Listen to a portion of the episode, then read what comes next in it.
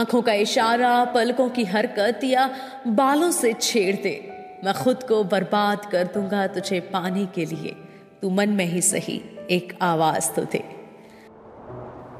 नमस्कार, आदाब, अभिनंदन। मैं सुरभि, हाजिर हूँ आपके सामने एक और सिर्फ़ इश्क का किस्सा लेकर। उस इश्क का जिसका कोई ठिकाना नहीं होता, कोई समय नहीं होता। यहाँ तक कि कभी अनजाने में किसी से यूँ ही टकरा जाना, कब उसके साथ ज़िंदगी भर का सफ़र बन जाता है, इसका अंदाज़ा भी ये इश्क आपको नहीं देता। आज की मेरे इस इश्क की कहानी का नाम है 250 ग्राम धनिया और इश्क। 250 ग्राम धनिया और इश्क की कहानी कुछ ऐसे ही बेढंगे और बैरागी इश्क की है। कहानी है राहुल की। साइंस स्ट्रीम में नंबर अच्छे आए तो अच्छे कॉलेज में एडमिशन हो गया। और कॉलेज क्योंकि मम्मी पापा ने चुना था तो ज़रूर वो इंजीनियरिंग का ही कॉलेज था। कॉलेज के बाद भी राहुल ने नौकरी वही वाली चुनी जिसके लिए मम्मी पापा ने हाँ कर दी थी। अब मम्मी पापा ने चुनी है तो नौकरी भी ऐसी होगी कि भले ही ज़िंदगी में मज़ा हो ना हो, मगर हर सात तारीख को बैंक बैलेंस को भरने वाली तनख्वाह ज़रूर हो। राहुल भी इस ज़िंदगी में चल रहा था। उसको ना किसी और तरह के रोमांच की आस थी और ना ही उम्मीद। हर दिन उसका एक जैसा ही होता था। रोज सवेरे ऑफ़िस जाना, लंच करना, काम करना और फिर एक कंधे पर बैग लटका कर लौटते वक्त घर के लिए सब्ज़ी लेते हुए आना। राहुल की मम्मी फ़ोन पर ही राहुल को सब्ज़ी खरीदने की सारी इंस्ट्रक्शंस दे दी थी। और अगर सब्ज़ी वाले भैया कोई दाम ठीक से नहीं लगाते थे तो उनसे बहस का डिपार्टमेंट भी मम्मी का ही होता था। राहुल बस एक मीडियोकर बना हुआ रहता था। ऐसे ही एक रोज राहुल अपने ऑफ़िस से लौट रहा था। तो मम्मी फ़ोन पे ही थी। मम्मी ने कहा कि आते वक्त आधा किलो भिंडी लेते आना। सब्ज़ी का वही ठेला राहुल के सामने ही था, मगर आज वो आधा किलो भिंडी का नाप तोल करवाए, उससे पहले एक लड़की उसको वहाँ खड़ी हुई दिख रही थी। वैसे राहुल लड़का शरीफ था। मगर होता है ना कभी कभी किसी को देखकर आपके मन में वो वायलिन बजने लगते हैं। उसके साथ भी बस वही हुआ। मम्मी फ़ोन पर बोले जा रही थी और राहुल की नज़र उस लड़की पर थम गई थी। वो लड़की लड़की की सिल्क की साड़ी, वो सिल्की से बाल कमर पर पल्लू और 250 ग्राम धनिए के लिए लड़ाई। अरे भैया, इतनी सारी सब्ज़ियाँ ली हैं। आपसे धनिया भी नहीं दे सकते। लड़की सब्ज़ी वाले भैया से बोली, अरे मैडम फ्री का थोड़ा ही आता है। कुछ भी, आप तो सब बस धनिया को यूँ समझते हो कि हमारे बालों की जगह उगता है। ये, और हर रोज काट के ले आते हैं इसको हम। सब्ज़ी वाले भैया ने मैडम को चुप करवाने का जवाब दे दिया। ये सुनकर मैडम को और भी गुस्सा आ गया और वो बोली, देखो भैया बिहेव योर सेल्फ राहुल दूर खड़ा ये सब देखकर मुस्कुरा रहा था। इतनी सुंदर और देसी सी लड़की जिसने साड़ी पहनी हुई है, सब्ज़ी वाले को इंग्लिश में डांट रही थी। ये अजीब सा कॉम्बिनेशन राहुल को बेहद पसंद आया। वो तुरंत उन दोनों के बीच में कूद पड़ा। और हाँ याद रखना, राहुल की मम्मी अभी भी उसके साथ कॉल पर भिंडी के प्रकार बता रही हैं। मगर राहुल को कुछ होश नहीं है। वो उन दोनों के बीच गया और लड़ाई शांत करवाकर उसने 250 ग्राम धनिए के पैसे लड़की की तरफ़ से दे दिए। लड़की बेहद गुस्से में थी। उसने अपना सब्ज़ी का बैग उठाया और चली गई। सब्ज़ी वाले भैया को लुक्स देकर। इसके बाद सब्ज़ी वाले भैया भी अपनी दुकान में लग गए और राहुल भी घर पहुँच गया। मगर एक मिनट, भिंडी तो उसने खरीदी ही नहीं, जिसका हरजाना उसको लौकी की तरी वाली सब्ज़ी खाकर चुकाना पड़ा। लेकिन जो भी हो, अगर मन में खुशी और उत्सुकता हो तो फीकी सी लौकी की सब्ज़ी भी कब नवरत्नी कोरमा बन जाए, कुछ पता नहीं चलता। राहुल दूसरे दिन ऑफ़िस पहुँचा, लेकिन पाँच मिनट के उस किस्से के सहारे पूरा दिन खुशी से गुजार रहा था। ऑफ़िस उसको इतना चहकता हुआ देखकर हैरान था, मगर वो अपने मन में मग्न था। जल्दी जल्दी ऑफ़िस से निकलकर वो फिर ठेले वाले के सामने पहुँच गया। अब राहुल सब्ज़ी वाले भैया के सामने खड़ा होकर उनको देखे जा रहा था, मगर कुछ खरीद नहीं रहा था। तो सब्ज़ी वाला भैया भी हैरान होकर बड़ा चिड़चिड़ाया और कहा, अरे भैया, अगर कुछ खरीदना नहीं है तो सामने से हटो, भीड़ ना बढ़ाओ मगर उसको तो बस वक्त काटना था, बस अपनी उस साड़ी वाली फीमेल डॉन को देखने के लिए। उसने हड़बड़ी में मम्मी को फ़ोन मिलाकर आज की सब्ज़ी के लिए पूछा तो मम्मी ने भी आज उसका रत्ती भर साथ नहीं दिया और कह दिया कि आज सब्ज़ी नहीं आनी। तू घर जल्दी आ जा। राहुल फिर से अनजान सा खड़ा हो गया। इस बार भैया कुछ कहने वाले ही थे कि वही लड़की दूसरे रंग की, मगर फिर सिल्क की साड़ी पहनकर गली में आ गई। उसको देखकर राहुल ने भैया को उनकी सब्ज़ी समेत इग्नोर किया और दबे पाँव उसके पीछे पीछे चलने लगा। वो नहीं जानता था कि वो क्या कर रहा है। वो बस वो उन पाँच मिनट को जिससे उसको खुशी मिली थी, उसको महसूस करते रहना चाहता था। वो धीरे धीरे बिना कोई आवाज़ किए लड़की का पीछा कर रहा था। वो गली में मुड़ने ही वाली थी कि राहुल का फ़ोन बच गया।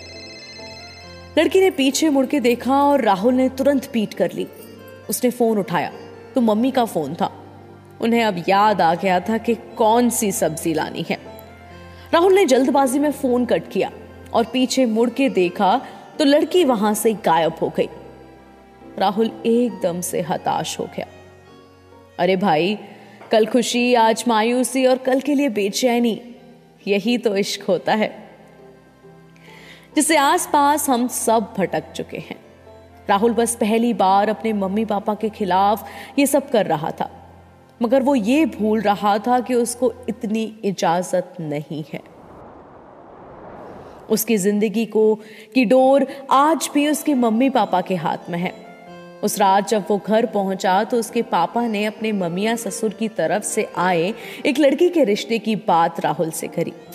आमतौर पर वो सोच रहे थे कि जैसे उनकी मर्ज़ी से उसने पढ़ाई करी, कॉलेज करा और नौकरी भी उनकी मर्ज़ी से कर ली तो शायद शादी भी कर लेगा।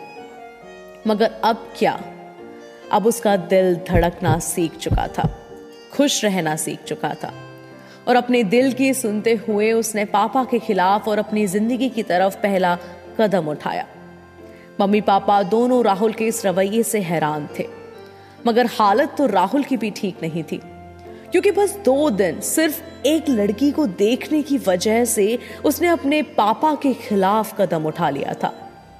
जबकि उस लड़की को पता भी नहीं है कि उसके लिए यहाँ पर रिश्ते ठुकराए जा रहे हैं। राहुल बड़ी दुविधा में था। पूरी रात जाग कर काली करने के बाद उसने फैसला कर लिया कि चाहे वो लड़की माने या ना माने, मगर धीरे धीरे ही सही वो उसके करीब ज़रूर जाएगा।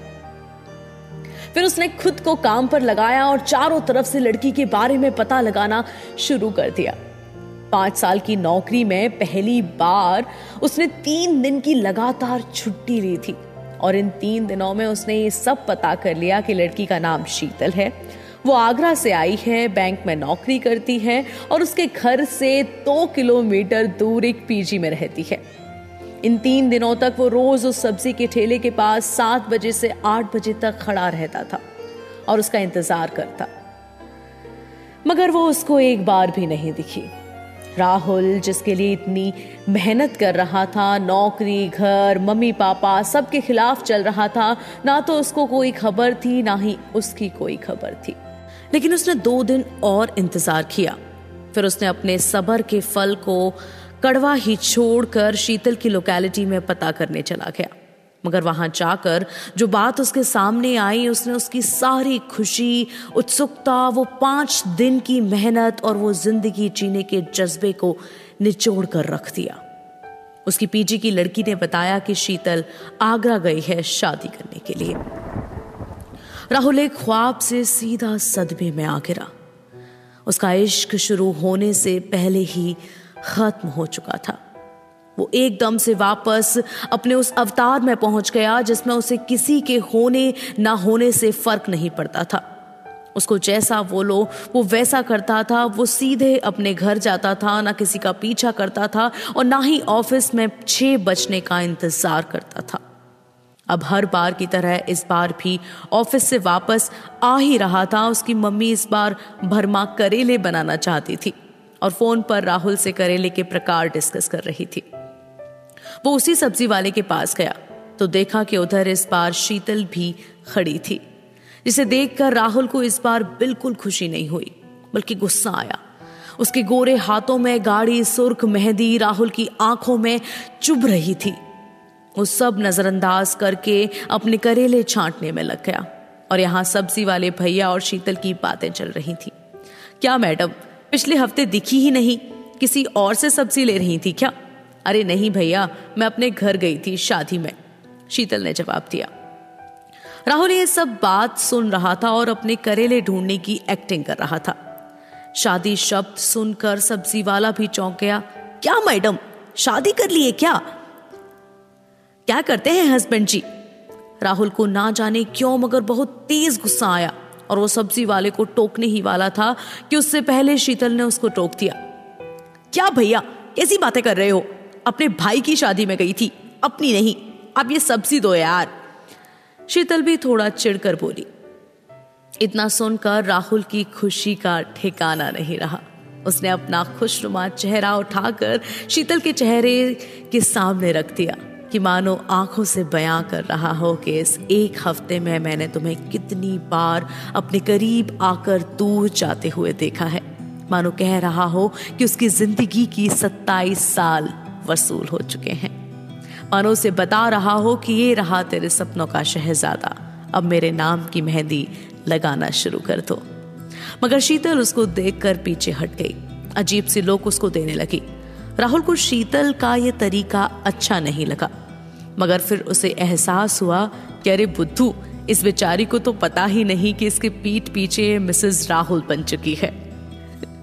अभी तो राहुल को उससे बात करनी है। धीरे धीरे उसके करीब जाना है। मगर एक मिनट, बात करनी है? बात कैसे करनी है? बात करते कैसे हैं? लड़की से बात शुरू कैसे करते हैं? और अगर आज नहीं करी तो कल उसको लगेगा कि राहुल कोई आवारा है जो उसके पीछे पड़ा हुआ है। वो अब अपने आप से लड़ रहा था। वो चाहता था कि अभी पलट कर उससे बात करे, मगर उसकी हिम्मत ही नहीं हो रही थी। वो लगातार खुद को कोस रहा था कि कुछ बोल कुछ बोल, इससे पहले वो चली जाए, कुछ तो बोल राहुल। इस बीच शीतल भी पैसे दे चुकी थी और अपना बैग उठाकर वहाँ से निकल रही थी। राहुल वहीं खड़ा रहा, अब भी कुछ नहीं बोल पाया। मगर तभी शीतल पलटी और उसने राहुल की तरफ़ इशारा करके कहा एक्सक्यूज मी आप धनिये वाले हो ना? राहुल ने इधर उधर देखा और हिचकिचाते हुए कहा, नहीं, मैं एक इंजीनियर हूँ। शीतल हंस गई और बोली, नहीं नहीं, आप वही हो ना जिसने उस रात मेरे 250 ग्राम धनिए के पैसे दिए थे? राहुल ने हाँ में सर हिलाया। और शीतल ने अपने पर्स में से सौ रुपए का नोट निकाल के उसको पैसे काटने के लिए कहा। राहुल ने पहले तो मना किया मगर शीतल ने उससे ज़बरदस्ती करते हुए कहा कि उस वक्त वो गुस्से में थी, इसलिए बिना पैसे दिए चली गई। मगर उसको देने चाहिए थे। और इस बीच वो हर वक्त सोच रही थी कि कब वो लड़का उससे फिर से टकराएगा और कब वो उसके पैसे वापस करेगी।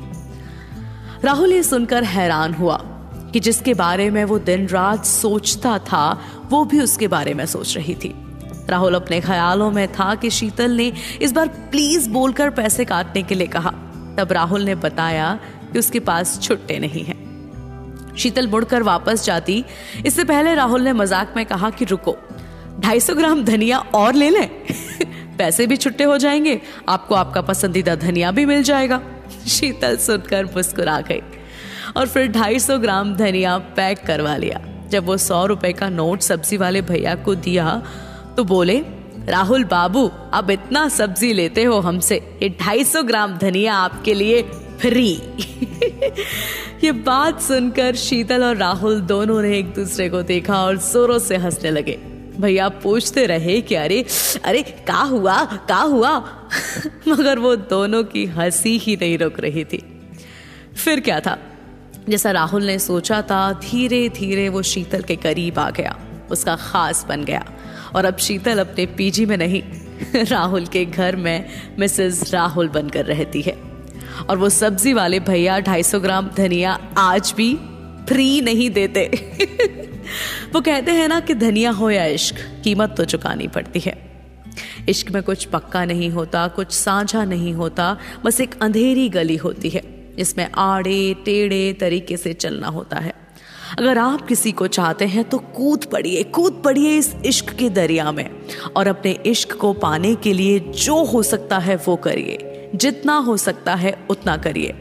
औकात से बाहर जाकर करिए, समय से परे करिए, क्योंकि ये जो वक्त है, ये जो एहसास है, ये जो इश्क है और ये जो ठंड है, ये वापस लौट कर नहीं आएगी। तो कूद पड़िए इश्क के दरिया में, क्योंकि कहते हैं, ना खुसरो दरिया प्रेम का, ना खुसरो बाकी धार।